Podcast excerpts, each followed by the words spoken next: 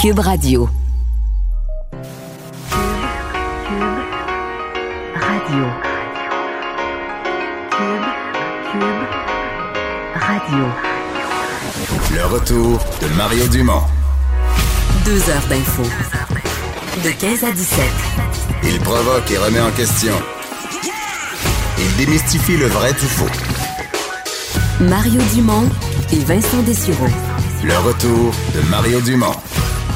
Bonjour tout le monde, bienvenue à l'émission. Il fait chaud, vraiment, vraiment, vraiment. Je viens de marcher quelques minutes. euh, je sais pas, j'ai même pas regardé le thermomètre, mais c'est en haut de 30. Bonjour Vincent. Salut, parce que moi je suis entré euh, ici à 8h, puis c'était encore bien. Alors je sais pas, je, Non, vais faire pas- avoir un choc. C'est ça, moi j'étais sorti dehors la dernière fois matin, mettons, il était 6h et 6h20 là.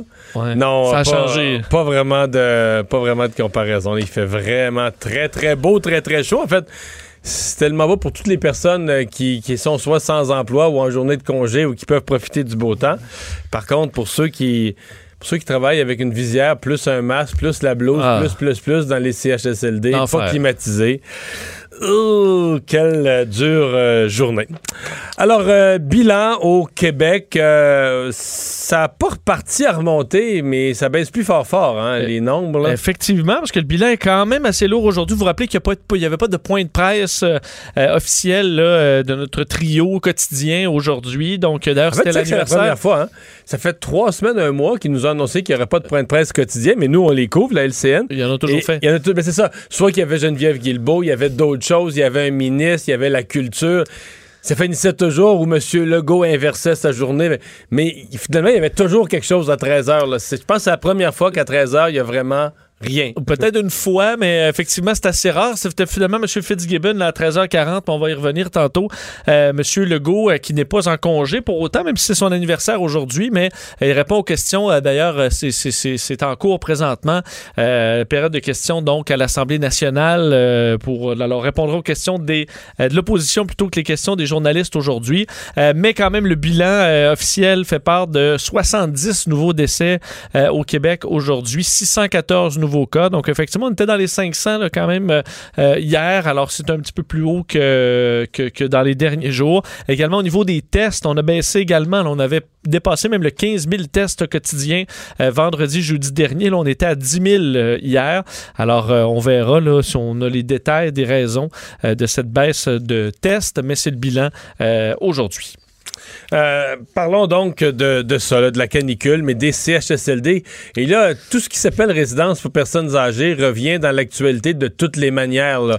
Euh, ici, en Ontario, la canicule, Ah oui, tout, euh. tout, tout ramène le, le sort des gens c'est en, centre de personnes âgées dans l'actualité. Absolument. En commençant par ce qui se passe là aujourd'hui, c'est-à-dire la chaleur vraiment qui marque euh, les, la, la- la journée d'aujourd'hui et de demain. Et ça inquiète hein, parce qu'effectivement, si on a une piscine creusée, on, le- écoute, la chaleur est à la limite le bienvenu. Mais d'un, pour ceux qui sont dans certains cas dans de petits appartements plutôt confinés ces jours-ci euh, à la chaleur et dans les centres hospitaliers et euh, les CHSLD, dans bien des cas avec des installations qui sont désuètes, on sait que ça peut être très difficile. Évidemment, tu le disais aussi avec les, euh, les habits, là, de, les équipements, les blouses, les visières, les masques, ça rend le travail vraiment pénible. Alors qu'à Montréal, il faut dire, là, je dis Montréal, mais c'est plusieurs régions au Québec qui sont touchées par des avertissements euh, de chaleur accablante. On atteindra demain avec l'humidex 41. là. C'est à peu près le pire qu'on devrait atteindre euh, au, Québec. Euh, ça amène donc un branle-bas de combat dans les CHSLD. On le disait hier, 97% des CHSLD ont des zones fraîcheur, mais c'est une zone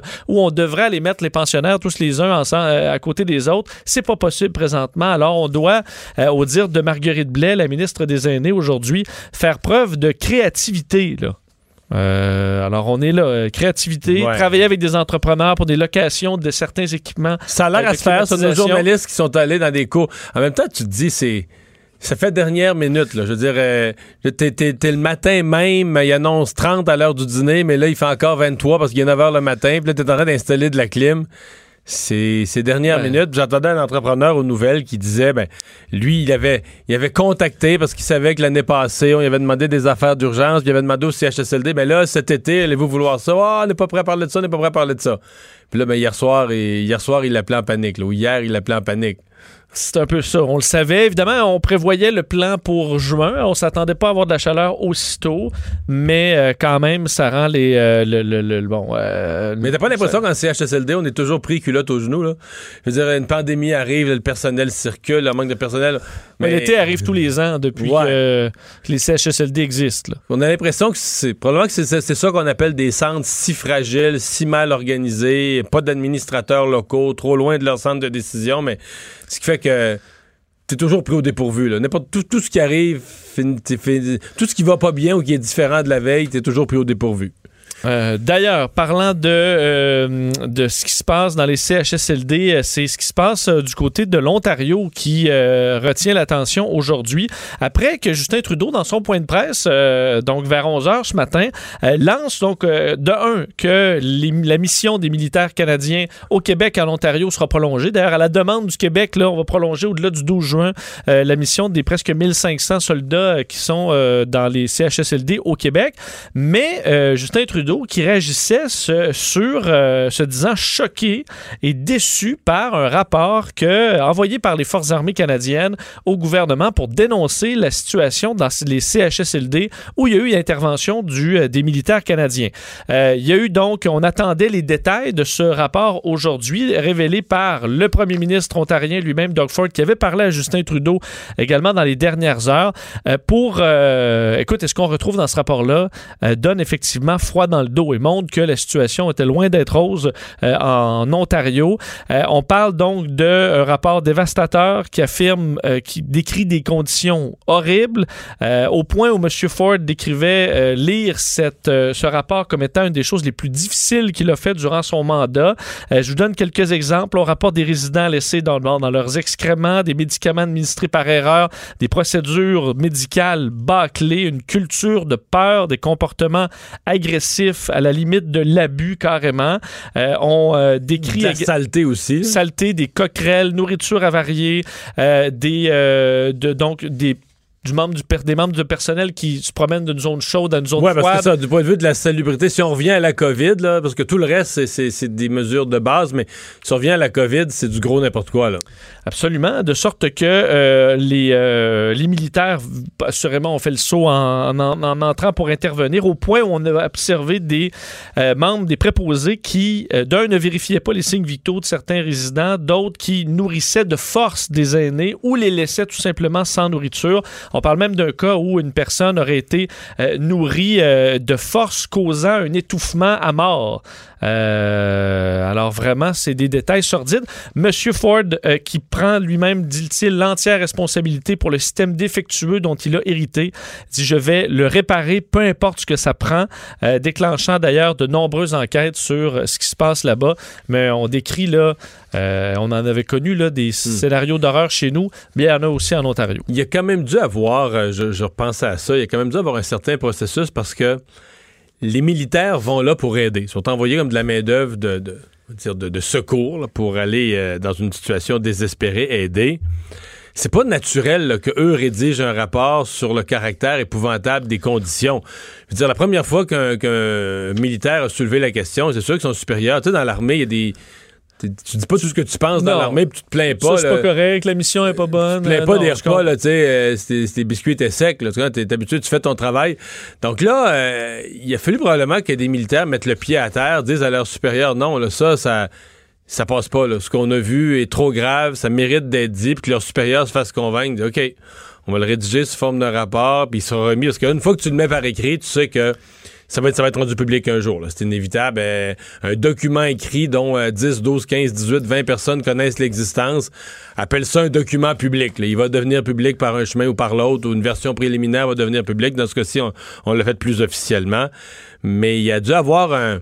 J'ai aucun doute qu'il y a dû avoir un processus de quelques jours, euh, une première réaction des autorités, de dire non, non, non, là, vous en- on vous a pas envoyé d'un CHSLD, vous n'êtes pas le protecteur du citoyen, là. Oui. On vous a euh, envoyé pour aider. C'était puis- assez grave pour les obliger euh, À moralement rapport, à faire une intervention. Donc, assurément, on n'a pas fini de parler de cette histoire-là. Euh, Pour conclure sur Justin Trudeau, parce qu'il a parlé de, ce- de, de son, euh, enfin, de son horreur à la lecture de ce rapport.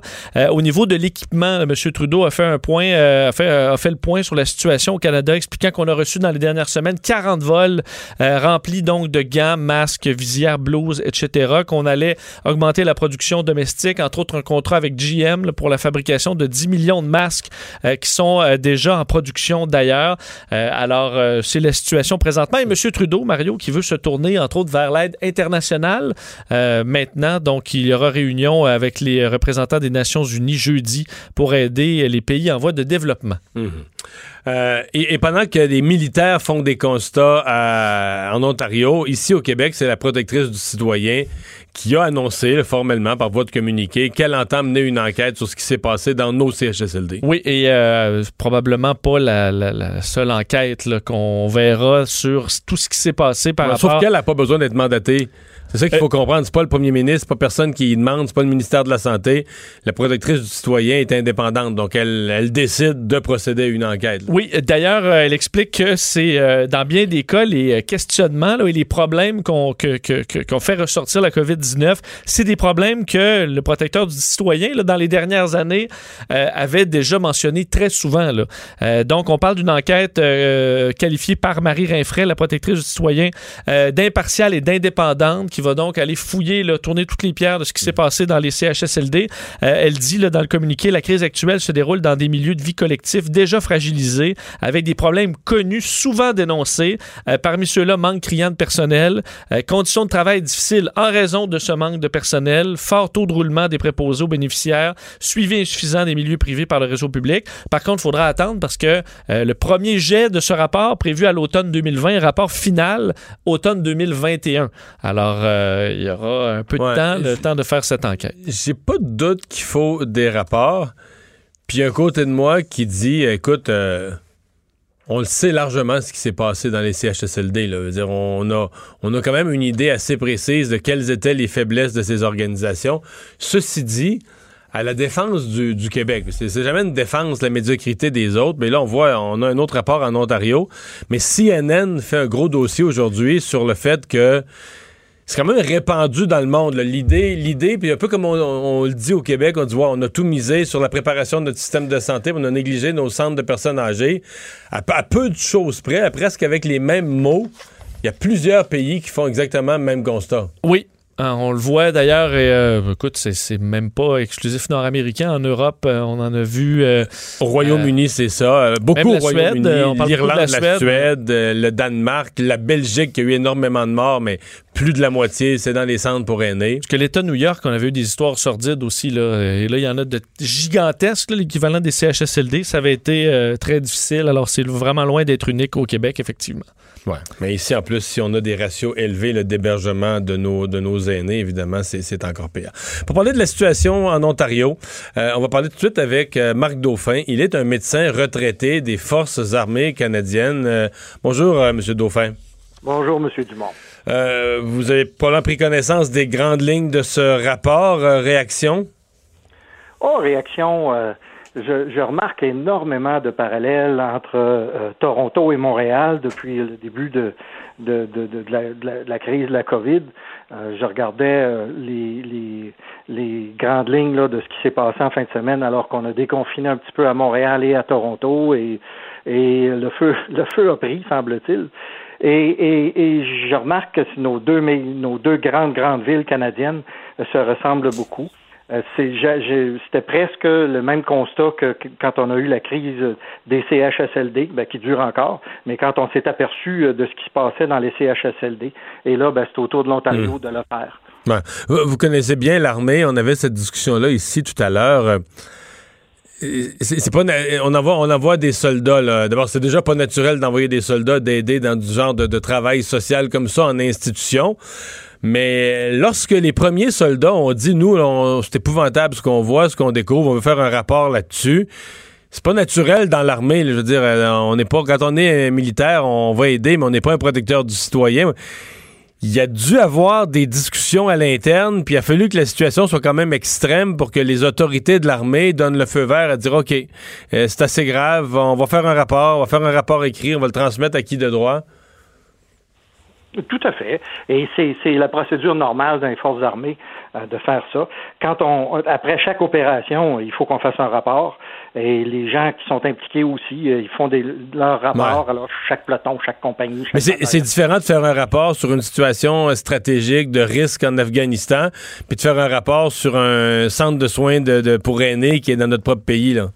Tout à fait, tout à fait. Mais c'est ça qu'on nous a demandé. On a demandé, je dis encore nous, mais je, ne suis plus dans les forces armées, mais on a demandé aux forces armées d'intervenir. Alors eux, ils interviennent, puis s'ils constatent quelque chose d'inouï ou de quelque chose qu'il faudrait corriger tout de suite, ils vont faire leur rapport même avant que la mission soit terminée.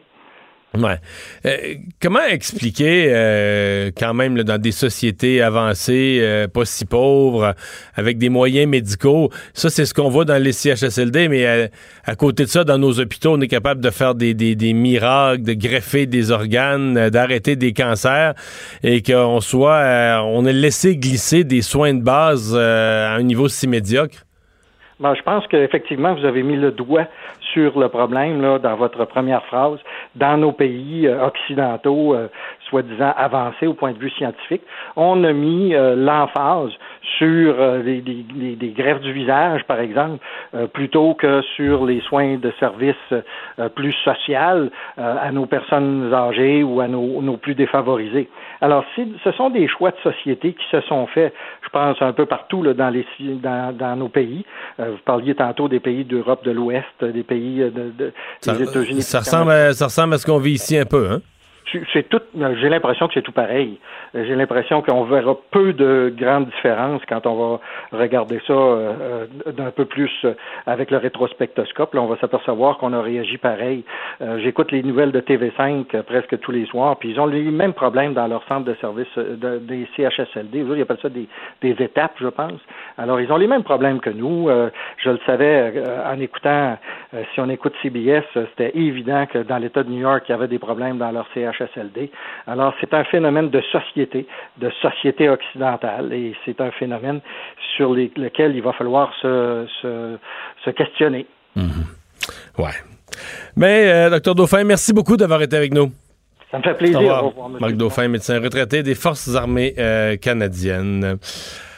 Vincent, euh, on se parle euh, de, oui, des conséquences de la COVID. C'est l'arrêt des spectacles. Ça a été particulièrement douloureux et rapidement douloureux pour le Cirque du Soleil, qui est en flottement devant nos yeux depuis quelques semaines. Euh, et là, le, ministre Fitzgibbon a confirmé l'aide, l'aide de Québec. Oui, et cette aide prend forme avec un prêt, à fait, de 200 millions de dollars américains confirmé. Par, ça fait à peu près 280 millions de dollars canadiens au Cirque du Soleil pour sa relance. on se souviens qu'entre autres, le Journal de Montréal avait rapporté tout ça euh, dimanche et ça vient d'être confirmé par le ministre d'économie, Pierre Fitzgibbon. Alors, on parle d'un accord de principe intervenu entre les actionnaires du cirque et Investissement Québec sur les modalités de la transaction. Et là, je vais essayer de vous rendre ça le plus simple possible. parce, que la première chose qu'il faut s'enlever, c'est il y a pas l'entente n'inclut pas de nouveaux joueurs ou de nouveaux acheteurs. C'est avec les les gens qui sont des, les trois groupes déjà en place. Exact. Et ça n'a pas pour objectif de euh, financer euh, ces, ces, ces gens-là. L'objectif étant vraiment de financer le, la relance du cirque. Alors, c'est 2 200 millions d'argent pour relancer le cirque alors que tout est arrêté. Euh, et avec ce, cet argent-là vient dans l'entente un paquet de choses à respecter pour le cirque. Entre autres, le niveau d'endettement de, l'entreprise qui devra être conservateur, c'est ce qu'on dit, sans centre décisionnel du cirque qui devra rester dans la province, les dirigeants qui seront québécois, les brevets intellectuels de l'entreprise qui seront conservés au Québec, et on pourra racheter euh, une partie des actions. C'est la clause un peu plus compliquée là, qui a mêlé les journalistes. Il a fallu que le ministre Fitzgibbon l'explique. Euh, parce qu'au début, il était tellement général, on comprenait pas exactement c'est quoi ça se rachat, qu'est-ce qu'on rachète. Ça a été un petit peu compliqué. D'ailleurs, je vais vous faire entendre un extrait du ministre de l'Économie qui explique un peu comment ça va fonctionner. Qu'on relance le cirque avec des Québécois au pouvoir, avec des Québécois qui vont travailler là, le propriété intellectuel qui va être là et les impôts qui vont être payés, comme c'est le cas avant. Ça, c'est le désir du gouvernement. La détention devient honnêtement un peu secondaire. Le Cirque du Soleil est un élément important dans la garde de créativité du Québec. Alors, l'intention première du gouvernement, on veut repartir le cirque. Alors, repartir le cirque, mais si le cirque devient à vendre, si les, euh, ceux qui le possèdent présentement veulent le vendre, le Québec peut l'acheter. Et si on ne le vend pas après un certain temps, le Québec va le racheter. Alors, euh, il, y a comme, il devrait Donc, rester ça nous, québécois. ra- ça nous ramène au propos de M. Legault il y a quelques jours à une couturière. Là. Euh, le cirque va redevenir québécois. C'est Oui. le processus qui s'engage aujourd'hui. Parce qu'on donne de l'argent pour une garantie qu'on peut le racheter ou on va le racheter. Euh, évidemment, ça À pourrait... moins que d'ici là, un groupe québécois, parce qu'il n'est pas impossible que d'ici un mois ou deux, de toute façon, un groupe québécois le rachète. Exactement. D'ailleurs, c'est ce qu'on. Je pense que le, visiblement, vous l'avez entendu. On veut pas euh, gérer un cirque pour le gouvernement du Québec. Ce qu'on veut, c'est s'assurer qu'il demeure euh, au pays. Quand même, beaucoup de questions à savoir. Ben là, on le paye quel prix? C'est quoi la durée? C'est quoi? Ça, il a dit ben, il y a des formules. Tout ça est dans l'entente, mais il n'a pas donné nécessairement tous les détails euh, de tout ça. Mais on veut garantir que le Québec garde le Cirque du Soleil. Également, M. Fitzgibbon qui annonçait des règles pour les, la réouverture des centres d'achat, euh, expliquant que la CNESST, la santé publique, avait fait un pro- tout un protocole euh, qui est rendu public sur le site du gouvernement du Québec où on va dire, entre autres, nombre de clients qui va être limité, des cloisons aux caisses, euh, aux comptoirs pour, de, de restauration, les aires de restauration d'ailleurs qui seront fermées sauf euh, la nourriture pour emporter, euh, des sens de Mais ça, circulation. c'est pas entièrement le cas. Je sais pas s'ils vont tous rouvrir. Tu sais, je pense à un grand centre d'achat que je connais bien, les promenades Saint-Bruno, là, des comptoirs de restauration, il y en a. Il y en a genre 20. là. C'était... Oui. À partir du moment où tu peux pas t'asseoir, je dis pas, tu sais, t'as le personnel qui peut manger puis ramener, mettons que tu travailles dans une des boutiques, là, tu peux peut-être ramener dans, dans l'arrière-boutique ton petit lunch puis le manger, là. Mais est-ce que c'est assez de clients pour faire vivre? Si personne tu peut le prends avant de, par- avant de retourner chez vous. euh, Ouais, le client, tu l'achètes juste avant de partir, Mais- tu le ramènes à la maison. Mais c'est pas des affaires qui restent bons si longtemps. euh, Je pense que euh, il doit y avoir une déception là, chez les restaurateurs Ben, euh, d'après moi, il y a pas- a beaucoup. Peut-être quelques-uns vont rester ouverts, mais d'après moi, il n'y a pas d'affaires d'or à faire là. là. Sens de circulation, donc vous devriez voir des, des- des flèches au sol, des agents de sécurité aussi pour s'assurer que tout le monde respecte les règles. Euh, M. Fitzgibbon qui annonçait aussi fait un suivi sur la situation des commerces et de la restauration qui représente 13% du PIB du Québec. Entre autres, qu'il avait été très déçu de voir que des locataires là, commerciaux euh, euh, recevaient des avis d'éviction en raison de retard de paiement. Trouve ça inacceptable. On veut suspendre ces évictions Ouais. euh, le temps de la crise. Ben moi, c'est ce que me disait ce matin M. Fortin du Conseil ca- canadien du commerce de détail. Là. Par exemple, les, les géants des centres d'achat, les grosses entreprises là, qui, qui gèrent des centres commerciaux, à quelques exceptions près, la norme, là, c'est qu'aucun s'est prévalu du programme fédéral. Le programme fédéral où on allait chercher de l'argent d'Ottawa pour payer une partie du loyer, mais il faudrait que, il fallait que le propriétaire renonce à 25% il fallait que le propriétaire accepte 75% du loyer. Il fallait quand même que le locataire paye 25% de son loyer. Mais tu sais, ça faisait une combinaison entre un paye 25, l'autre renonce à 25, puis le fédéral paye l'autre 50. Tout le monde, euh, il donne un peu. Là. Tout le monde y donnait un petit peu. Mais il semble que dans le cas des centres commerciaux, là, c'est zéro. là. zéro puis une barre. Les entreprises, ce qu'elles ont, c'est la facture pour le mois de mars, la facture pour le mois d'avril, la facture pour le mois de mai, des lettres d'avocats. C'est la guerre des propriétaires de centres d'achat à leurs petits commerçants pour payer. Mais est-ce qu'on se tire pas dans le pied? Parce qu'à un moment donné, un là. commerçant, tu dis, hey, les centres d'achat. Ouais, euh, mais euh, Vincent, les nouvelles, tu les as faites ici toi-même. Reitmans, Stokes. euh, ouais, ça, c'est plus américain. Mais il il m'en manque un d'ici, là. Dans le vêtement, voyons, euh, Aldo. Oui. Dans les chaussures, Aldo. Mais ça, là, Aldo, Stokes, puis euh, Reitman, c'est quasiment. euh, quasiment trois portes dans tous les centres commerciaux, c'est quasiment trois vitrines là, qui, Parce que l'entente, je veux dire, quelqu'un qui achète un loyer commercial dans un centre d'achat qui paie souvent très cher, euh, il paie pour l'affluence que le centre d'achat lui amène. Puis là, je veux dire, tu payes pour cette valeur-là que le centre d'achat ne peut plus lui-même il est t'offrir. fermé. Là. Puis je veux dire, dans le futur, je veux dire, c'est c'est pas comme si c'était la folie des centres d'achat euh, de nos jours. Euh, donc, euh, j'aurais été beaucoup plus flexible, selon moi, avec mes locataires. là. Ouais, À ce parce que, parce que l'autre affaire, c'est que si les centres commerciaux, tu sais, un centre commercial là, où il y a beaucoup de cartons dans les vitrines, là, mettons que t'as as un quart des magasins ou un cinquième des magasins vides, ça tue vite l'atmosphère. là. Tu sais que ça a l'air d'un gros euh, centre d'achat Ouais, de la mort, là, plate, là, puis ça tue, ça brise vite l'atmosphère. De, plaisir d'aller magasiner que certains ont, euh, effectivement, disparaît assez vite. Alors, euh, d'ailleurs, euh, M. Fitzgibbon le disait, il invitait les propriétaires à s'inscrire au programme fédéral d'aide qui est bon, qui doit être utilisé selon lui. Post Canada, des records. Oui, écoute, un mot sur Po- Post Canada parce que euh, le, euh, on croule, rire. écoute, on croule sous les colis là.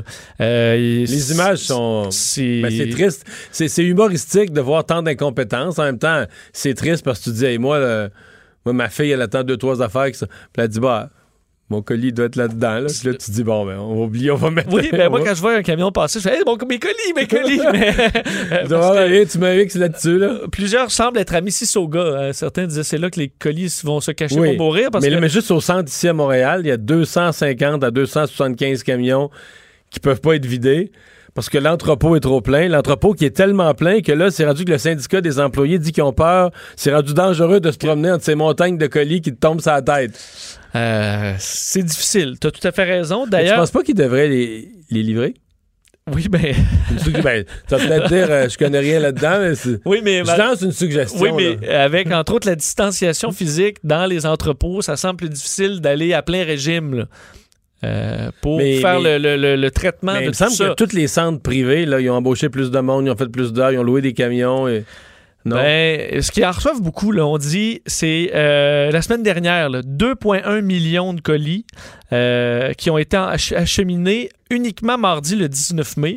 C'était le record absolu Jour en de une ma seule fête. journée. Pour vrai, tu vois, tous tes cadeaux qui s'est- Mais c'était tous des cadeaux pour moi, Ben il n'y en a pas un qui m'a été livré. Tu te demandais, tu pensais avoir été oublié, hein? Ben ça oui. va rentrer là, en juillet ou tu vas avoir. Ah, euh, je désespère pas. ben oui, tu vas avoir ton nouveau euh, nouvelle poêle à frire et Ah. tout ça. Euh, donc 2,1 millions de colis. Un des problèmes que euh, qui fait face Post Canada présentement, c'est d'un, c'est trois fois le volume habituel et c'est que là il y a, y a des livraisons de gros colis entre autres, mobilier de jardin, euh, barbecue qui se font livrer, Mais euh, des écoute, chaises. euh, Vincent. Oui. Bon. Mettons, moi, j'ouvre un restaurant. OK? Oui. Puis j'ai pas de four. Je vais faire du froid. Je vais faire des salades, je vais faire des sandwichs. pas. Oui. Si t'as pas l'équipement, les camions, le personnel pour livrer du mobilier de jardin, offre-le pas, là. Il y a personne qui a tordu. les- Je comprends. Moi, je me suis commandé un barbecue, puis c'est pas arrivé par Post Canada, là, puis je l'ai reçu. euh, dans des délais je l'ai reçu.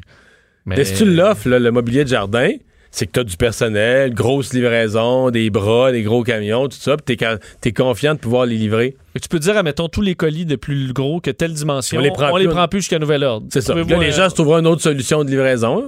Parce que c'est sûr que ça aide. Le fait que le- ton, ton colis disparaisse euh, dans le néant, ça aide personne. là. Ça déplaît, là. Ça aide pas le vendeur. C'est parce qu'en plus, dans les. Mais t'as vu ce qu'ils font, le reportage d'Andy Saint-André, c'est que quand des gens appellent, quand les, cli- les- les- les clients, les consommateurs appellent, ils sont trop frustrés, souvent ils sont tellement en retard, tout ça, que dans leur système, ils retrouvent même plus le colis, puis qu'ils disent Ah, là, votre vendeur ne l'a même pas livré.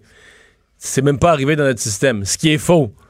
Fait que là, ils mettent la merde entre le consommateur et le vendeur. Les deux étant d'une certaine façon leurs clients. Ben, et aussi, moi, je connais beaucoup de gens qui ont, par exemple, se sont commandés quelque chose qui n'est jamais arrivé. Donc là, on fait euh, une plainte. Fait que là, la personne, le, commerçant renvoie une deuxième fois en s'excusant. Puis là, finalement, les deux choses entrent. Puis la personne, il le, garde là, en raison de l'immense délai. Mais pour le commerçant, euh, lui, ça lui a coûté le double. envoyer tout ça. Donc, c'est une situation euh, difficile. On demande aux gens d'être patients. Mais, Oui, euh, patient, patient. Mon kit de coiffure, il est là-dedans probablement. là. Oui, ben, avec les ciseaux, avec les petites dents, tout ça. Là. Ma blonde les a refaites hier soir avec euh, des ciseaux à bricoler là, pour un enfant de 4 ans. là. oui, je sais. Eh oui. Je sais. Sais qu'il y a beaucoup de gens qui ont des masques, évidemment, qui se sont perdus aussi. Euh, Moi, j'ai fini à c'est vrai qu'il doit en avoir des masques là-dedans. Ah, là-dedans, quand ça va se mettre à débloquer. J'en ai neuf, là, quelque part euh, dans le néant. J'en ai reçu d'autres entre-temps. Mais, euh, Non, mais c'est parce que si t'en as reçu d'autres, c'est qu'il y a des compagnies de livraison qui livrent. Là.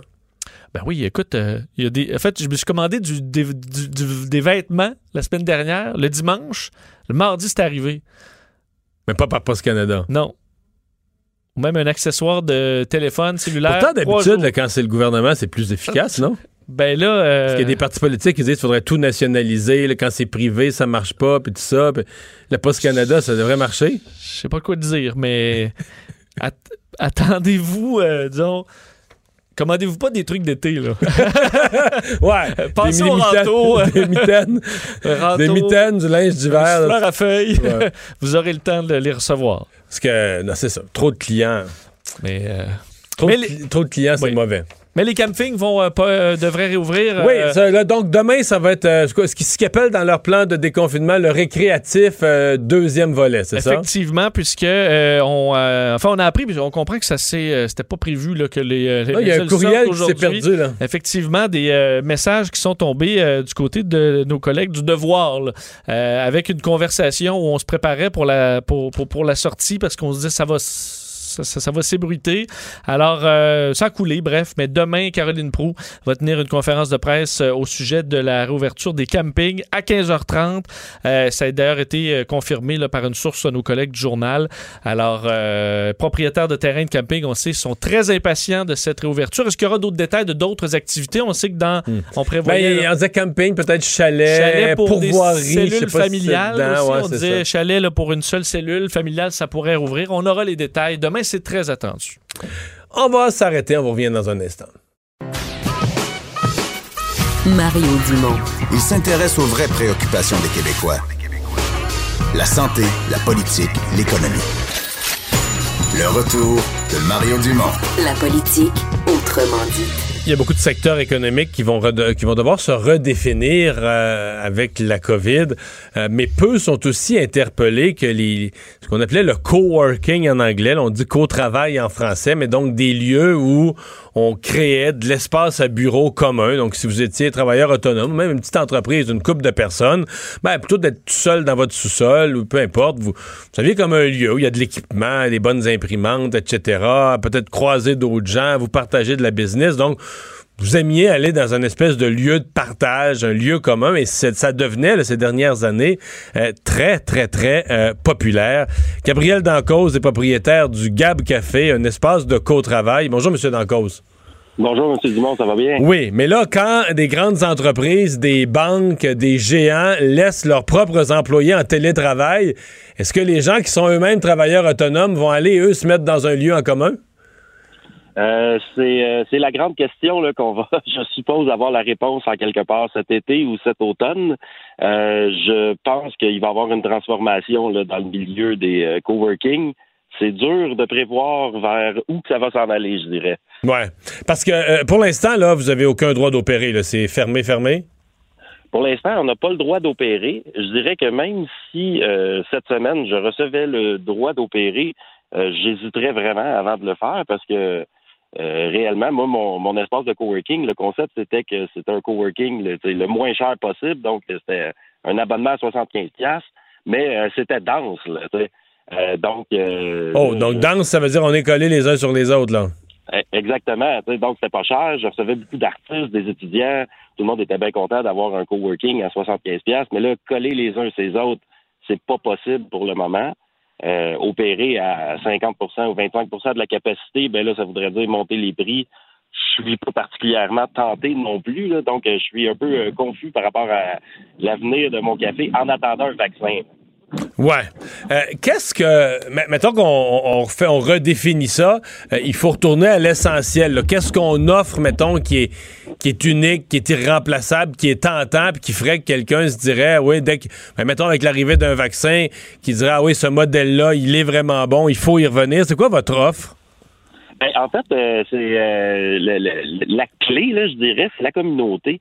Parce que pour pour l'avoir expérimenté moi-même, il y a quelques années, euh, j'étais programmeur, puis euh, je travaillais de chez moi, puis à un moment donné, travailler de la maison, euh, à un certain point, ça, ça c'est pas pour tout le monde. C'est le fun de quitter la maison, faire des choses, être productif et revenir. Fait que, mais pour les gens qui travaillent seuls puis qui sont leurs propres boss, ben ça devient le, le besoin de rencontrer des gens demeure. Euh, donc c'est la clé là un peu que tous les clients qu'on avait, ben on avait plein de membres euh, qu'on s'en ennuie beaucoup là depuis cinq ans, puis tout le monde avait toujours le même commentaire. Je viens ici, puis c'est comme si tout le monde était un peu mes collègues. Donc je retrouve l'ambiance d'équipe là, que j'avais dans le temps que j'avais un emploi plus traditionnel. tu sais. Ouais. Est-ce qu'il se développe de l'entraide? C'est-à-dire qu'à un moment donné, euh, tu es physiquement dans un bureau, tu travailles sur quelque chose, j'invente une histoire, là, mais euh, toi, tu as, besoin d'un traducteur, tu, tu dis ça à haute voix, puis quelqu'un dit ah, Moi, je fais ça. Est-ce qu'il y a de ça, là, de l'entraide, de, de découvrir par au hasard des rencontres des gens qui, aiment- qui, qui un va être graphiste, l'autre va être traducteur, puis toi, tu as besoin d'un, puis l'autre a besoin de l'autre pour compléter son travail? Donc, euh, est-ce que ce genre de, de- de- d'entraide-là ou de symbiose-là existe? Ah oui, totalement. Là, après euh, quelques euh, semaines, mois, même des années là, pour certains qu'on se côtoie, qu'on travaille ensemble. Ben là, souvent j'ai vu des petites équipes se former puis travailler sur un mandat ensemble. Donc, pour les gens qui étaient là, qui étaient membres surtout au mois, là, pour ceux qui passaient à la journée, là, ça, ça se fait. Ça se fait plus euh, à long terme, là, organiquement, mais ceux qui étaient là longtemps, ben ça devenait euh, des collègues quasiment sur certains contrats, des amis, il y a des couples qui se sont formés. Donc, mais vraiment, là, il y a, y, a, y Hmm. a une forme de, de, de, de communauté qui se crée là, carrément, là, un- du capital social, là, puis euh, les gens se mettent à travailler ensemble. Là, ça nous manque, euh, ça nous manque toute la gang. Là. Hmm. On, on s'ennuie de notre vieille gang. Je, je pars de votre euh, de votre exemple et de votre témoignage. Dites-vous, vous avez connu ça, le programmeur, donc ah, t'as pas besoin des autres comme tel. Tu travailles tout seul chez toi. Puis à un moment donné, tu te tannes parce que tu dis c'est plate d'être tout seul. Euh, Il y a une routine aussi dans le fait de quitter la maison puis de, de dire bon ben là, je suis plus dans mes affaires personnelles, je deviens au milieu professionnel puis je travaille. puis- mais parce que là, les témoignages qu'on entend, puis je l'entends de certains patrons, c'est que le télétravail, ça va assez bien, ça n'a pas de bon sens. Les employés sont productifs, c'est quasiment plus productif que quand tout le monde était au bureau. Il y a un gros buzz pour le télétravail. Et je vous pose ma question. Pensez-vous qu'il y a une illusion dans le temporaire? Tu sais, des fois, tout ce qui est nouveau, le fameux tout nouveau, tout beau, euh, tu sais, quelque chose que tu n'as pas connu, qui t'arrive en situation d'urgence, euh, bon, tu tu t'y accommodes, euh, mais que si on installait, si on instaurait le télétravail sur une décennie, euh, peut-être qu'on aurait des, des- des- réductions de rentabilité la deuxième, troisième, quatrième année. On s'apercevrait qu'on a des gens qui apprennent des trucs pour faire semblant d'être en ligne, faire semblant de travailler une coupe puis Après ça, ils vont regarder les Olympiques.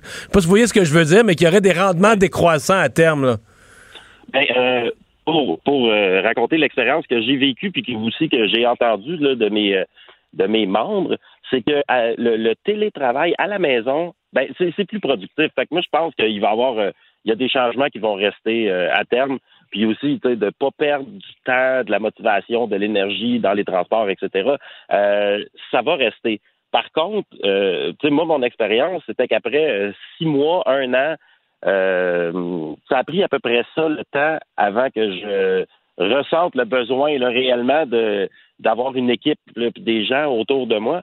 Euh, puis la plupart des de, de mes membres euh, à qui je parle, euh, encore euh, à chaque jour, ben euh, c'est un peu toujours ça. C'est que à un moment donné, travailler de la maison, euh, ça ça vient tannant. Par contre, de toujours aller au bureau systématiquement du lundi au vendredi, ça, je pense que globalement, on y retournera pas au niveau qu'on Ouais. était avant. Parce que des fois, on va au bureau pour rien. là. Mettons une journée, euh, je sais pas, moi, quelqu'un, une journée, il a vraiment un dossier à travailler de comptabilité dans ses affaires, il n'y a pas besoin de personne.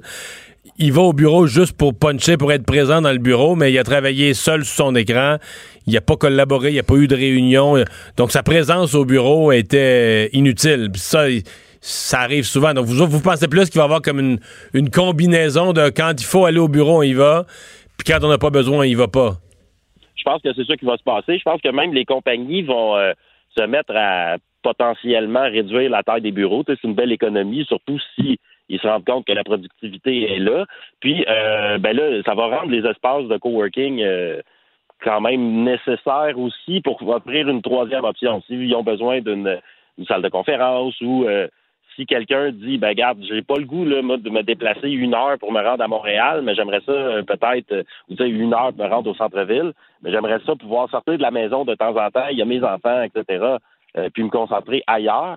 Euh, je pense que les espaces de coworking euh, dans peut-être quelques mois là, vont. Vous venez de me nommer euh, la salle de conférence. Si vous me faisiez là, une raf- en rafale la liste, quelqu'un qui, euh, qui paye le montant là, pour aller dans une place comme la vôtre ou d'autres en coworking, la liste des services auxquels il a accès là, dans la, la mise en commun. Donc la salle de conférence en est une.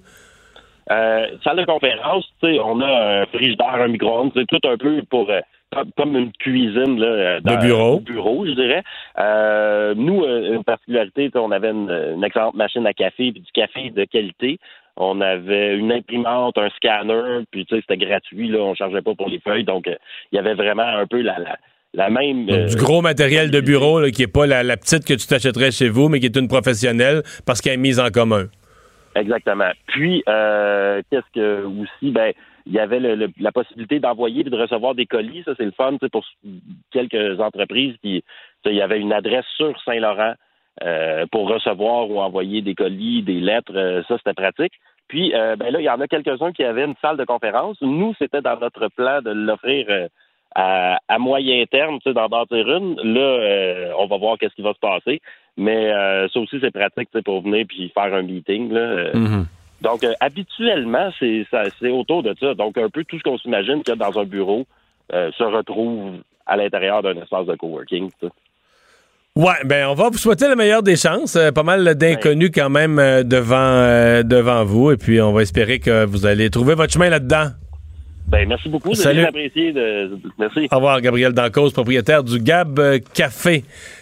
Toi, t'es. t'es- t'sais, moi, c'est drôle, hein, le, le tra- le télétravail. là. Oui. Euh, je pense je, je pense qu'il y a un gros buzz. là, Puis j'entends juste des employeurs qui disent Ah, c'est mieux, ça n'a jamais été aussi bien. Puis j'ai de la misère. Je pense que ça marche bien parce que c'est nouveau. Là. T'sais, Puis tout le monde sent Ben, rester de- uniquement à la maison, ça peut. C'est pas pour tout le monde, je pense, ultimement. des là. années de temps. Là, mettons. Ouais, c'est ça. Parce que le soir, t'es encore, tu fais là, t'es, t'es encore chez vous. Il y en a qui adorent ça, puis j'en connais, mais nous, parce qu'on en, on en côtoie beaucoup de nouveaux euh, télétravailleurs, il y en a qui adorent ça, puis j'en connais qui ont vraiment hâte de revenir puis de voir des gens euh, dans leur journée. Mais c'est vrai que les espaces peuvent changer avec des, des espaces Ouais. plus flexibles où tu peux être plus petit, tu te rends au bureau quelques heures, tu peux t'en retourner. Si tu effectivement une journée que tu es capable de travailler à la maison, tu le fais pour te concentrer. Alors, Mais c'est ça que tu perds un temps fou. C'est-à-dire que quelqu'un qui travaille, mettons, dans un domaine où vraiment faut. T'as quelque chose à accomplir sur ton ordi, là. de la comptabilité, de la traduction, de la rédaction. de la- Faut que tu l'accomplisses sur ton ordi. Ben, écoute, une journée tu vas être 7 heures au bureau, tu vas travailler quoi? 3? ouais. Fait que, tu sais, si t'étais chez vous, là, puis t'étais concentré, bien concentré, pas dérangé, la porte fermée du bureau, peut-être pendant deux heures et demie, là, t'aurais fait le même volume de travail que dans Parce que là, au bureau, t'arrives, là, tu sais, les premières minutes, tu chasses, puis après ça, tu vas à la tout machine le monde à- vient te saluer Ouais, ou euh, tu passe. euh, machine à café. Et ça, pour la concentration, pour vrai, pour le travail qui demande de la concentration, dès que tu es déconcentré, euh, ça prend plusieurs minutes à- pour le cerveau. là, C'est un, tout un 100%. processus de Puis retrouver là, sa- puis là, on parle pas que. Je veux dire, peut-être qu'en y allant, là, t'as pogné une heure de trafic, t'es arrivé en retard, t'es arrivé en retard et stressé. C'est certain qu'il y a une- il y, a une logique. Mais d'être toujours à la maison en télétravail, je sais pas. Je- moi, je suis presque convaincu qu'il y aurait. Ce qu'on appelle en économie les rendements décroissants. C'est que Ouais. plus, plus ça avance, plus les gens développent des mauvais plis. Puis que, Un modèle hybride où tu as le droit de rentrer, puis tu peux travailler Ouais, un peu de chez ça. vous. Là, tu dis, ah, ben là, j'aurais le goût, euh, j'ai du monde à rencontrer, euh, j'ai besoin de- de- de- d'équipement, puis après ça, tu. Aujourd'hui, je suis capable de rester chez nous. On va faire une pause, Anaïs. Et là, au retour avec la culture. Le retour de Mario Dumont. Pour nous rejoindre en studio, Studio à commercial cube.radio. Appelez ou textez 187 Cube Radio. 1877 827 2346. Culture et société. Bonjour, Anaïs. Bonjour.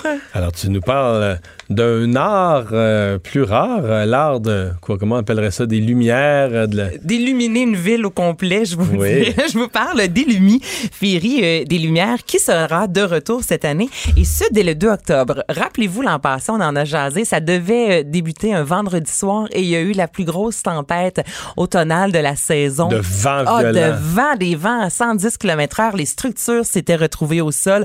On avait dû reporter de plusieurs semaines l'ouverture. Alors là, Moi, je l'avais vu durant le temps des fêtes. c'est magnifique. Mais là, est-ce qu'ils le refont cette année à Laval, au même endroit? Là, c'est à Laval cette année, au même endroit. On y va du 2 octobre au 10 janvier. Donc, durant la période, euh, durant le mois d'octobre, en fait, ce sera vraiment là, un beau clin d'œil à l'Halloween. Il y a des tableaux euh, que tu as vu, Mario, que vous avez vu l'an passé, mais on a ajouté 10 nouveaux tableaux. Au total, c'est 15 millions d'ampoules. Il va y avoir 18 tableaux fantastiques. Et là, ce sera en voiture, en raison de la COVID. Donc, habituellement, l'an Bien passé... sûr, ça va être en voiture. En voiture, un, ouais, un peu comme un parc safari, mais de la lumière. Donc là, c'est un 3 km que vous allez faire en voiture. Si jamais Vincent, toi et moi, on décide d'y aller en transport en commun, il va y avoir, non, mais parce que ça reste à Laval, c'est possible. Il va y avoir des petites navettes, là, vraiment pour les gens qui décident de s'y rendre, parce que l'on peut pas le faire à pied, Je évidemment. pensais que dire que le, le- mon autobus allait passer dedans. là. Non. OK. Mais peut-être sortie scolaire pour les élèves. Écoutez, on fait ça en autobus, ça se fait en voiture. Il va y avoir de la musique, comme l'an C'est là qu'on voit l'importance des voitures. Ben, c'est- oui, oui, oui, effectivement, ça va être. Je parlais Il avec faut des voitures. Il faut des voitures et ce sera Voilà. cet automne un des gros. Un tu peux y aller en vélo. Non, là, c'est la voiture. Ben, tu peux y aller en, en vélo si tu veux, Vincent, mais tu verras pas C'est grand-chose. sûr qu'à moins 11, c'est sûr qu'à moins 11, d'après moi, Mais c'est en octobre. Ben, c'est en octobre, jusqu'au mois de janvier, Jusqu'au de 10 janvier, oui. janvier. Ah, oui. Et tu dis, euh, Mario, ce sera pas chaud, mais c'est en voiture, il va y avoir de la musique, donc nous devrons baisser nos fenêtres pour entendre la musique. Donc, soit qu'on s'habille super ils, vont, chaudement. ils- ils vont se mettre sur un poste de radio. Ouais. Non, non, non, non, non, non, non, c'est de la musique qui sera Ah, diffusée à l'extérieur, comme lorsqu'on a vécu euh, l'aventure l'an passé. À ce moment-là, toutefois, on était à pied, donc il faudra baisser les vitres de la voiture, mais ça reste une activité hivernale. Donc, on s'habille un peu plus chaudement, on met ça dans le tapis là, euh, en ce qui a trait euh, au chauffage et on vit l'expérience pendant 3 km. Et là, j'ai jasé aujourd'hui avec Normand Latourelle, qui est le créateur, et je lui ai demandé un peu qu'y aura-t-il comme nouveauté là, au niveau des tableaux?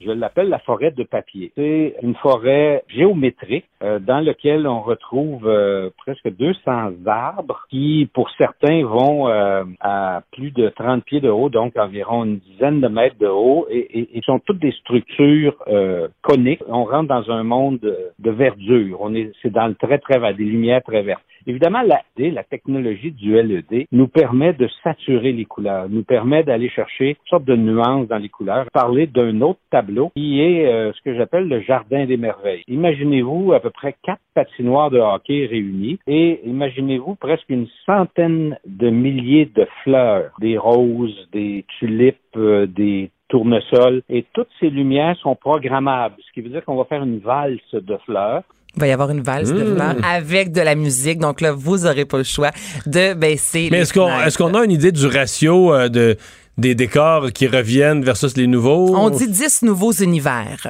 OK. Donc, Ça l'an que c'est plus passé, que la moitié de renouvellement. en- ouais, Mais environ. je dirais qu'il y a peut-être 15 univers en tout, donc c'est plus que la moitié, peut-être 18. L'an passé, si je me souviens, ouais, c'était 12 ou 15, on est aux alentours de 18. Donc, il y a quand même plusieurs. Et même ce qui a été fait l'an passé, là, on a vraiment remis ça euh, au goût du jour. 500 000 visiteurs quand même euh, l'hiver dernier. Donc là, j'imagine, et ce sera pas mal une des seules activités qu'on va pouvoir faire Moi, j'ai trouvé ça magnifique. Quand je dis une affaire de même, mais j'ai trouvé ça magnifique. C'est juste, j'ai eu comme un trois minutes de. Faut pas que je me mette à penser à tout l'ouvrage que c'est, puis comment du monde peut être assez patient pour tout l'imaginer, tout le faire, parce que là, je viens mal. Là, je viens mal, je me décourage. là. Ça m'arrive, ça, dans, les pense- feux, dans les feux d'artifice. Je Ah pense ouais? à toutes les petites billes là, placées à la main dans toutes les petites bombes. Ah, là, ça me. Ça, j'ai pas ça dans les feux. Mais là, mettons, je me disais, je m'imaginais, mettons, que c'est moi là, qui on donne la tâche, faut que tu fasses ça. puis- Il faut que tu mettes l'ampoule. Ouais. 15 millions d'ampoules. Mais pour Griswold. célébrer justement ces artisans-là, vous pourrez, parce qu'entre chaque tableau, il va y avoir un petit endroit où vous pourrez stationner votre voiture et se prendre. Et là, c'est Normand qui m'a dit ça. Vous pourrez faire des selfies. Donc, c'est Bon. on Ah. penser à tout. L'essentiel est là. Quand c'est pas sur les médias sociaux, ça existe pas. Alors, vous pourrez vous prendre en photo. Euh, Anaïs, euh, la créatrice d'Harry Potter qui euh, se relance dans les contes pour enfants. Absolument, Vincent, je te demanderais de me dire le nom du compte. Tantôt, je demandais à Vincent parce que euh, I-C-K-A-B-O-G, donc Ikabog. On va appeler ça comme ça. Ikabog, Ikabog, je pense que c'est comme ça qu'on le prononce. Donc, c'est la créatrice de Parce qu'il n'y a pas d'espace, il n'y a pas de, voyelle entre le K et le B, c'est ça? regarde, je te montre sur la feuille juste à côté de moi. Donc, je dirais ferait que tu fasses Ikabog. comme les Tchèques, tu fais un E dans ce temps-là. C'est comment, vas-y donc? Ça ferait ça, tu l'as. Ikabog. Quand tu as deux consonnes qui sont pas, tu mets toujours un, un petit E. Ou tu le dis très vite. Moi, c'est un des deux. Tu ça. Ikabog. Alors, J.K. Rowling mettra en ligne à partir d'aujourd'hui. Je suis allée voir, là, c'est officiellement en ligne et ça jusqu'au 10 juin. Plusieurs chapitres pour au final en aller en chercher 34. Je dis plusieurs parce que des journées, elle peut en mettre deux, trois. Ensuite, euh, deux jours où il n'y en aura pas. Alors, ce sera euh, à vous d'aller voir euh, tous les jours sur le site de Ikabog, qui est euh, une, un livre, en fait, qu'elle a écrit pendant qu'elle écrivait la saga Harry Potter. Donc, c'est pour les jeunes de 7 à 9 ans, mais il dit que toute la famille, vraiment, euh, aura du plaisir. Elle dit ça a été écrit pour euh, être lu à voix haute. Donc, faites ça avec les enfants. Présentement, c'est seulement en anglais. Dans les prochaines semaines, évidemment, il y aura plusieurs euh, traductions. Et là, on y va avec euh, vraiment, euh, elle parle de l'abus, le pouvoir, euh, tu sais, un peu comme à la Harry Potter, finalement. Mais on n'est pas du tout dans cet univers-là. Donc, si jamais vous aimez euh, J.K. Ça Rowling, peut pas être porté au cinéma, ça. là. Hmm, pas, pour l'instant. Parce qu'il y, y aurait de l'argent à faire avec ça. Ouais, même si l'histoire est pas super, à mon avis. euh. Aussitôt qu'on dit J.K. Rowling, il y a de l'argent à faire, tu penses? Je pense que J.K. Rowling, elle sait que ça mettait ça au grand, au grand écran, il y a de l'argent à faire. Je sais pas. Mais je sais pas. On pourrait lui demander. On devrait l'appeler, Mario. Ouais. Mais allez voir ça. Elle est plus, elle est plus riche que la reine, hein? Oui, oui, c'est. c'est- oui, oui, Rihanna est plus riche que la reine. Oui, Oui. oui. Ça a été Oh, mais la reine, c'est son argent seulement, là, la reine. Ouais, c'est l'argent du royaume. C'est ça. Du royaume. la reine. Du nouveau pour Indochine. Oui, la formation célèbre cette année son 40e anniversaire. Mais ils sont encore ensemble à Ils temps plein? sont encore ensemble. Et c'est pas une réunification? Non, non, non. Le Indochine n'a jamais arrêté. Ils ont pris, bon, oui, des pauses de temps en temps, mais je veux dire, en soi, c'est encore vraiment un band. Et contrairement à plusieurs artistes qui ont décidé de prendre une pause, ben, qui n'ont pas décidé, qui ont été obligés finalement en raison euh, de la COVID-19, eux ont fait aujourd'hui au Stade de France une méga conférence de presse annonçant une grosse tournée en 2021. Présentement, c'est seulement en Europe. Il va y avoir un film qui sortira à l'automne prochain, un film sur lequel ils travaillent depuis longtemps. Deux albums. Sur ces albums, il y a une, cinquantaine de chansons là, depuis le début de leur carrière, soit en 1981 jusqu'à maintenant. Donc, ce sera les premiers albums depuis euh, le dernier qui date de trois ans, l'album 13. Toutefois, il y a trois ans, c'était du nouveau matériel. Là, on nous promet plutôt de revisiter des chansons qui seront mis au goût du jour. Et il y a une nouvelle chanson. Je trouve ça bon. Je l'aime. Nos célébrations. Écoutez ça.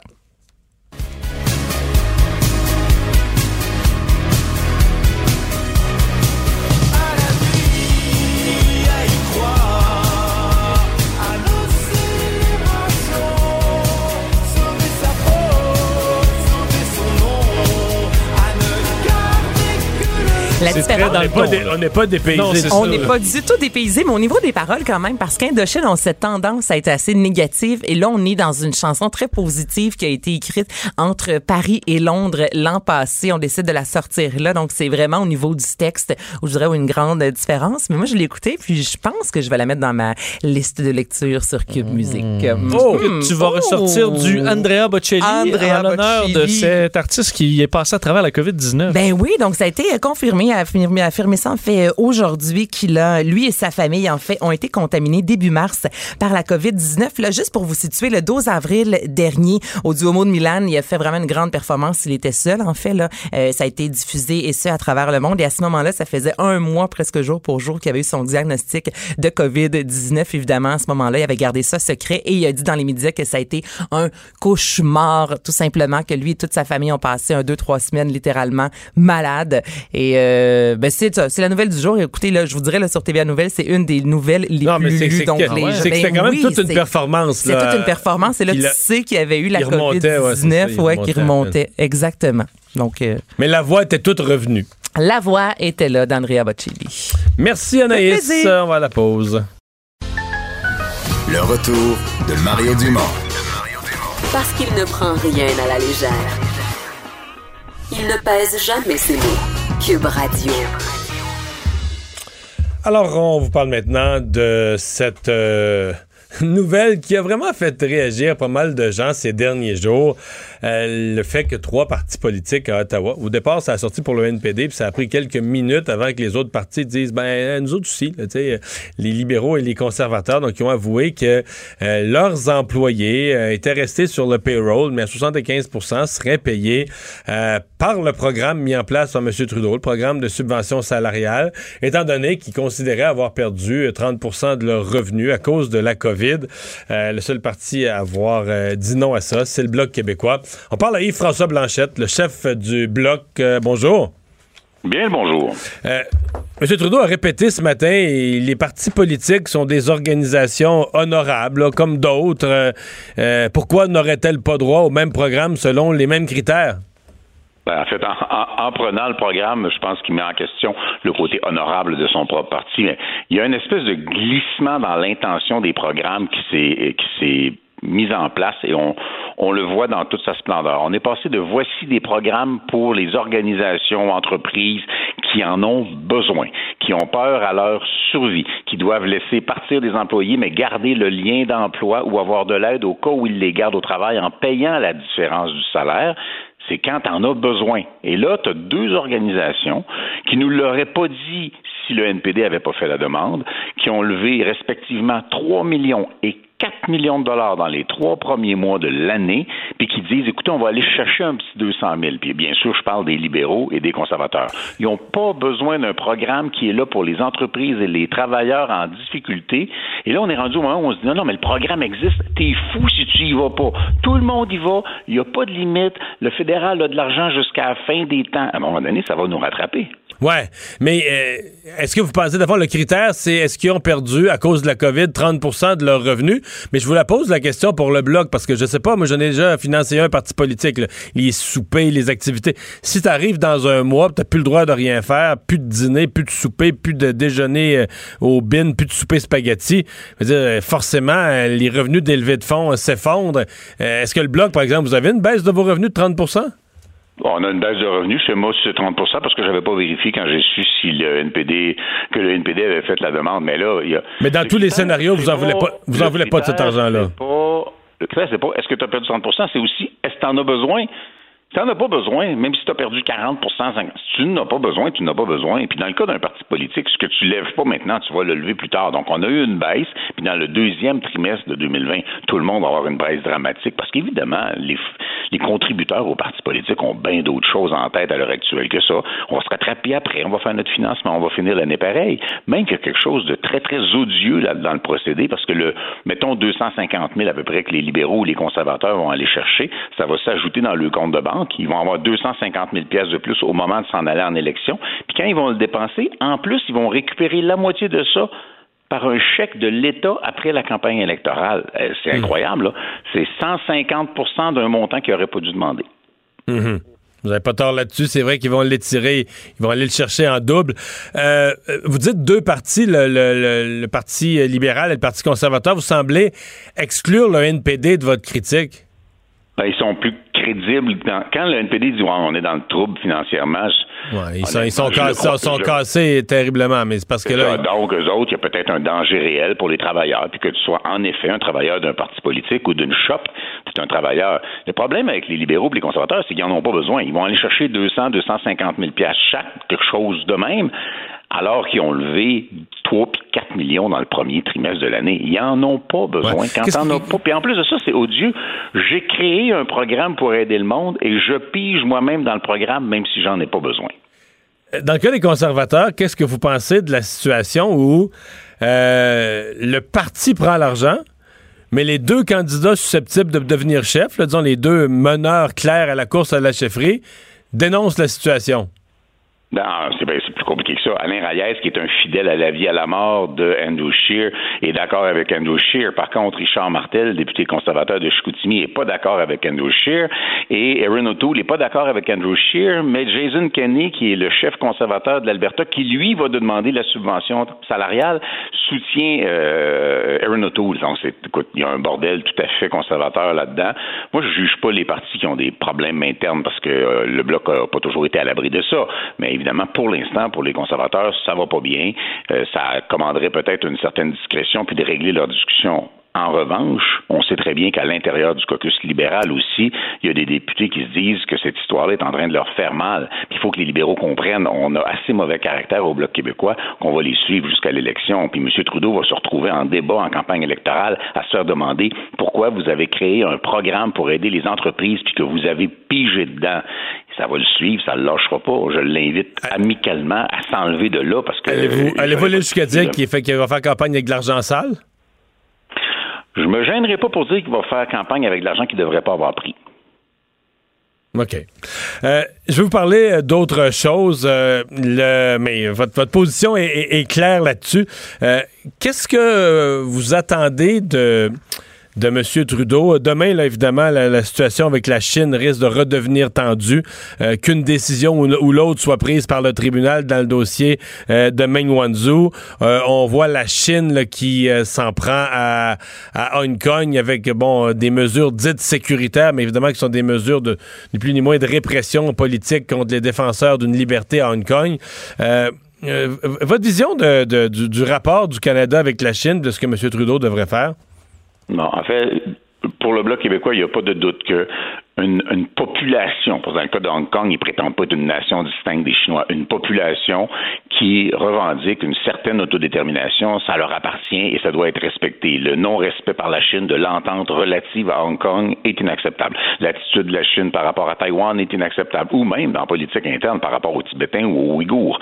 Euh, ça, pour moi, c'est très clair. Maintenant, les politiques fédérales, quand ils répondent à l'intérieur du Canada par des baba devant la résidence du premier ministre, c'est pas fort. Mais quand en avant de toi, tu as la Chine, qui est une puissance mondiale plus que de premier plan, puis que tu n'es pas capable d'avoir une politique articulée, évidemment, tu prêtes flanc à ce que les conservateurs se lèvent au quotidien et démonisent la Chine comme s'ils voulaient qu'on les attaque. Parce qu'il n'y a pas quelqu'un qui se lève et qui dit voici c'est quoi notre politique par rapport à la Chine.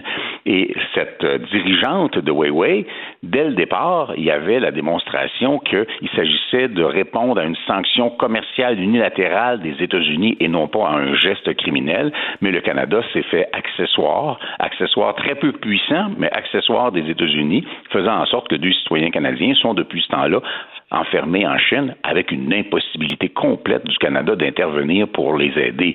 Autrement dit, ils se sont pris avec un adversaire beaucoup trop fort pour eux autres et sans une bonne raison de le faire. Hmm. Avez-vous l'impression que M. Trudeau euh, dépense trop? L'impression que M. Trudeau commence à dépenser de façon tout à fait légère. À l'heure actuelle, M. Trudeau essaie de se, à l'heure où on se parle d'ailleurs, c'est le débat au Parlement, essaie de se couper un deal avec le NPD, le NPD qui a besoin à la fois de, se faire oublier parce qu'ils n'ont pas une grande présence, puis ils n'ont pas, ils pas beaucoup de succès, et puis ils n'ont pas beaucoup d'argent non plus. Donc, eux autres sont prêts à faire un deal absolument avec le gouvernement, puis disent est-ce qu'on peut avoir euh, deux semaines de congé de maladie payé, puis si tu n'es pas vraiment malade, tu diras que tu l'es. Euh, et c'est à peu près ça qu'ils font. Ça va coûter terriblement cher, ça va être un désincitatif à l'emploi. Moi, je pense que le personnel de santé au Québec a absolument besoin d'avoir deux semaines de vacances. Généraliser ça dans une juridiction qui est québécoise, alors que le Code du travail québécois quoi couvre 95 du marché au Québec en matière d'emploi pour essayer de faire un deal avec le NPD. C'est ordinaire et ça va encore une fois coûter cher. on dirait que le gouvernement, dans les dernières semaines, comme, a commencé à dire je suis très populaire dans les sondages quand le premier ministre dit rien en avant de sa maison le matin à 11 heures et on dépense plein d'argent. Mais à un moment donné, il va falloir leur Mais ça marche? Ah, ça marche, il n'y a pas de doute, ça marche. Ça marche. Les gens disent je reçois un chèque, sauf qu'il y a une vieille doctrine quand tu te promènes dans le bois, nourris pas l'ours. le gouvernement fédéral nourrit l'ours. Il, dit tiens, voici les sandwichs, la boîte à lunch est là-bas. les gens disent ben c'est parfait, c'est de l'aide dont la plupart des cas j'ai besoin. Mais à un moment donné, le gouvernement va falloir qu'il se lève et qu'il dise OK, on arrête. Exemple, dans la prestation canadienne d'urgence, il ne veut pas créer un incitatif pour que les gens retournent au travail. Fait que les gens ne retournent pas au travail. Mais un beau jour, il va falloir qu'ils se lèvent et qu'ils disent la PCU, c'est fini. Les gens qui sont pas retournés au travail, qui l'ont pas planifié, puis qui n'ont plus de chèque le lendemain matin, ils vont être en beau maudit après le gouvernement, qui, justement, va s'être comporté de façon irresponsable avec de l'argent public. Fait qu'il faut pas nourrir l'ours. Faut que tu dises, écoute, oui, mais en même temps, va voir si tu trouverais pas des bleuets. Mmh. Ben, belle métaphore pour finir. Merci beaucoup, François Blanchet. Un plaisir, comme toujours. Le chef du Bloc québécois, je fais une parenthèse pour vous dire, euh, nouvelle qui vient de tomber sur les fils de presse, euh, l'armée canadienne qui a fait un rapport, on en a parlé de long à large tout à l'heure, sur ce qui se passait dans les centres pour aînés en Ontario ben, les militaires canadiens qui étaient, les militaires qui étaient dans les centres, les CHSLD québécois feront aussi un rapport. Est-ce qu'il est fini de rédiger? Est-ce qu'il est entre les mains de quelqu'un à ce moment-ci? Est-ce que M. Trudeau l'a vu? On ne sait pas, mais on sait qu'il y aura, il semble qu'il y a aussi un rapport en préparation pour ce qui est des CHSLD québécois. Le retour de Mario Dumont, le seul ancien politicien qui ne vous sortira jamais de cassette. Mario Dumont et Vincent Dessureau. Cube Radio. On est de retour, Vincent, et euh, ben euh, négociation dans le secteur public. On est peut-être plus proche euh, d'une entente que jamais, alors que le président du Conseil du Trésor un matin, tout simplement sur Twitter, a fait connaître les offres bonifiées. Et dans le cas des préposés aux bénéficiaires, il faut nommer les choses. on commence à avoir des montants appréciables. Oui, effectivement, c'était promis depuis très longtemps hein, une hausse de salaire pour les préposés aux bénéficiaires. Et là, on le chiffre avec cette offre. On était à 8 à 12 plus de 12 mais là, matin, c'est 18 18. 18% pour euh, les préposés aux bénéficiaires. C'est ce qu'on propose dans ce tweet euh, de Christian Dubé, le président du Conseil du Trésor ce matin, euh, où on explique entre autres qu'on on veut donner davantage à certaines classes, entre autres également aux enseignants. alors avec un salaire de base plus élevé à 50 000 en entrant, qui peut atteindre 91 000 avec un bonus là, final de prime émérite pour les, les enseignants après à la fin de leur carrière et pour les infirmières professionnelles en soins euh, également. L'ajout d'effectifs, réduction du temps supplémentaire. Et on va aller parler tout de suite à Emmanuel euh, Latraverse. Bonjour Emmanuel. Bonjour. Alors, une enquête sur les centres pour aînés en Ontario, et il y en aura une, on le sait maintenant, il y en aura une équivalente au Québec. Ce sont les militaires qui font rapport de ce qu'ils ont vu.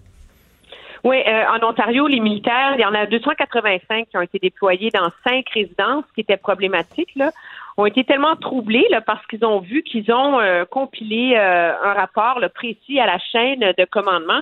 Et là, on, ça, on confirme aujourd'hui que le même exercice est en cours, mais pour les 25 CHSLD dans lesquels euh, les forces canadiennes ont été déployées au Québec. Écoute, Mario, je lisais dans le détail le rapport euh, qui a été euh, rendu, public aujourd'hui. On a entendu beaucoup parler d'histoires d'horreur, tu pendant cette pandémie-là, de gens mal nourris, déshydratés, de manque de personnel. Mais là, ça atteint un niveau là, que j'aurais jamais pensé. Euh, des patients qui ont des plaies de lit dont on n'a pas changé le pansement depuis deux semaines, des pansements non stérilisés, des cathéters qui tombent par terre et qu'on ne stérilise pas avant de les utiliser sur des patients une hanche fracturée ignorée, un patient qu'on laisse s'endormir avec la nourriture dans la bouche, un gavage qui mène à l'étouffement d'un autre patient, des erreurs dans les dosages de narcotiques.